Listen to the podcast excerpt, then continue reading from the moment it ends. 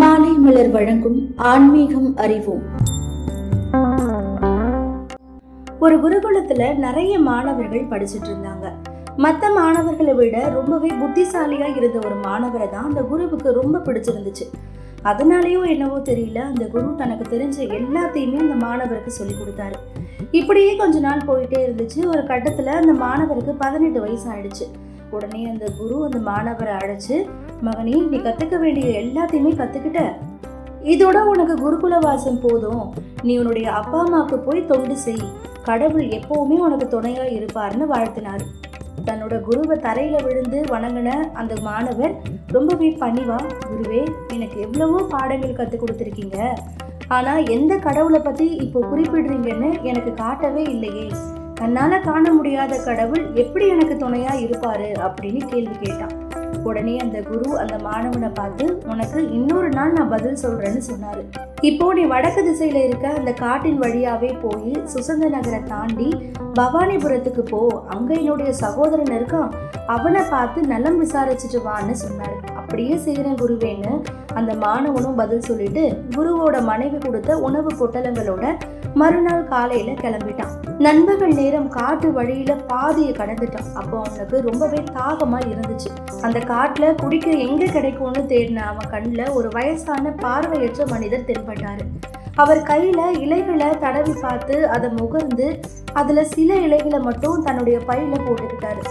ஐயா நீங்க எதை தேடுறீங்க? அப்படின்னு கேட்டான் அந்த மாணவர். நான் இந்த காட்டுல தான்ப்பா வசிக்கிறேன். மூலிகைகளை சேமிச்சு எல்லாருக்கும் கொடுப்பேன்.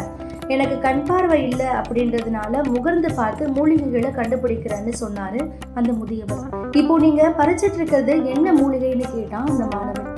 இது பாம்பு கடிக்கான மூலிகை. இந்த மூலிகையோட சாரை பாம்பு கடிச்ச வாயில விட்டா விஷம் இறங்கிடும். நீ வேற காட்டு வழியில சுத்துறியே. இந்தா இந்த மூலிகையை கொஞ்சம் வச்சுக்கோன்னு சொல்லி சில இலைகளை கொடுத்தாரு. அந்த இலைகளை ரொம்பவே பத்திரமா வச்சுக்கிட்ட அந்த மாணவன் ஐயா குடிக்க தண்ணி கிடைக்குமா? அப்படின்னு கேட்டான். உடனே அவரு பக்கத்தில் தான் ஒரு கிணறு இருக்கு. அங்க போய் தாகம் தீர தண்ணி குடி அப்படின்னு சொன்னாரு. ஒரு மரத்தடியில அமர்ந்து சாப்பாடு சாப்பிட்டுட்டு அப்படியே தூங்கிட்டான் அந்த மாணவன். திடீர்னு அந்த மாணவன் மேல ஏதோ இடிச்சிட்டு ஓடுற மாதிரி இருந்துச்சு. கண்ணு திறந்து பார்க்கும்போது ரொம்பவே வேகமா ஒரு முயல் ஓடுச்சு. திடீர்னு மரத்துல ஏதோ சத்தம் கேட்க நிமிர்ந்து பார்த்தா ஒரு பெரிய கிளை ஒன்று ஒடிஞ்சு கீழே விழ இருந்துச்சு. உடனே நகர்ந்துட தற்செயலா உயிர் தப்பிச்சிட்டான் அந்த மாணவர். அங்கிருந்து பயணத்தை தொடர்ந்து அந்த மாணவர் இருட்டுற நேரத்துக்குள்ள சுசாந்த நகரை அடைஞ்சிட்டாரு. அங்க ரொம்பவே பசியால வாடி போன ஒரு பிச்சைக்கார குடும்பத்துக்கு தங்கிட்ட மீண்டு போன உணவுகள் எல்லாத்தையுமே எடுத்து அவங்களுக்கு கொடுத்துட்டான். அன்னைக்கு இரவு ஒரு சத்திரத்துல தங்கினான். நல்லா தூங்கிட்டு இருக்கும் போது நடு ராத்திரியில ஏதோ சத்தம் கேட்டு திடுக்கிட்டு எழுந்த அந்த மாணவன் தன்னுடைய பக்கத்துல தூங்கிட்டு இருந்தவரோட வாயில நுரைத்தல்ல முனகிட்டு இருக்கிறத பார்த்தான். கொஞ்ச தூரத்துல ஒரு விஷப்பாம்பு போயிட்டு இருக்கிறதையும் பார்த்தான். அந்த மனுஷனோட அபாய நிலையை உணர்ந்த அந்த மாணவன் உடனே தன்கிட்ட இருந்த விஷக்கடி மூலிகையை எடுத்து சாறு பிடிஞ்சு அந்த மனுஷனோட வாயில பிடிஞ்சு விட்டான். கொஞ்ச நேரத்துக்கெல்லாம் அந்த மனுஷன் சாதாரண நிலையை அடைஞ்சிட்டான். அந்த நபர் வேற யாரும் இல்லை. குடிமக்களோட குறைகளை அறியறதுக்காக மாறு வேடம் போட்டுட்டு இரவுல திரிஞ்சிட்டு இருந்த அந்த நாட்டு மந்திரி தான் அந்த மாணவனுக்கு தன்னுடைய மனமார்ந்த நன்றியை தெரிவிச்ச மந்திரி நீ என்னோட உயிரை காப்பாத்தி இருக்க அதுக்கு செய் நன்றியா? உனக்கு மன்னர்கிட்ட சொல்லி வேலை வாங்கி தரேன்னு சொன்னான். ஐயா ரொம்ப நன்றி. ஆனா நான் முக்கிய வேலையா? பவானிபுரம் போயிட்டு இருக்கேன். சில தினங்கள் கழிச்சு உங்களை வந்து பாக்குறேன்னு மந்திரி கிட்ட சொல்லிட்டு கிளம்பிட்டான். அடுத்த நாள் காலையில பவானிபுரத்துக்கு போயிட்டு குருவுடைய சகோதரரை பார்த்து அவர் எப்படி இருக்காருன்னு விசாரிச்சுட்டு திரும்பவும் அன்னைக்கே குரு கிட்ட திரும்பி வந்துட்டான். அப்போ இங்கிருந்து கிளம்புனதுல இருந்து வந்த வரைக்கும் நடந்த எல்லா விஷயங்களையும் குரு கிட்ட விளக்கி சொன்னான். உடனே குரு இப்படி பேச ஆரம்பிக்கிறாரு. மகனே நினைவிருக்கா? கண்ணால காண முடியாத கடவுள் எங்க இருக்காருன்னு கேட்டியே.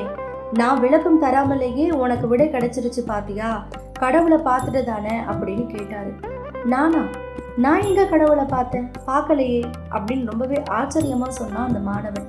மகனே கடவுள் எப்பவுமே எல்லா இடங்கள்லயுமே இருப்பாரு. ஆனா ஒரே உருவத்துல இருக்க மாட்டாரு அப்படின்னு சொன்னாரு அந்த குரு.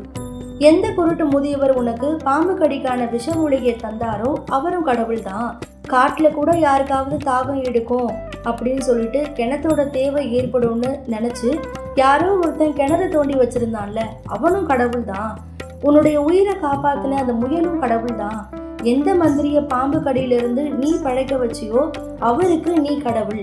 இவ்வளவு உருவங்கள்ல கடவுளை கண்ட பிறகுமா கடவுளை நான் பார்க்கலன்னு நீ சொல்ற? அப்படின்னு கேட்டாரு இந்த குரு. குருவோட வார்த்தைகள்ல இருந்த உண்மையை அறிஞ்சு உணர்ந்ததுமே அந்த மாணவருக்கு ஞானோதயம் உண்டாயிடுச்சு. தனக்கு ஞானோதயத்தை ஏற்படுத்தின குருவை விழுந்து வணங்கிட்டு அவர்கிட்ட இருந்து விடை பெற்று போனா அந்த மாணவன். அதுக்கப்புறமா அந்த மாணவன் பெற்றோரை அடைச்சுக்கிட்டு சுசாந்த நகரை அடைஞ்சு மந்திரிய சந்திச்சான். மந்திரியோட உதவியால அவனுக்கு அரசாங்கத்துல நல்ல வேலையும் கிடைச்சது. தொடர்ந்து இணைந்திருங்கள். இது மாலை மலர் வழங்கும் ஆன்மீகம் அறிவோம்.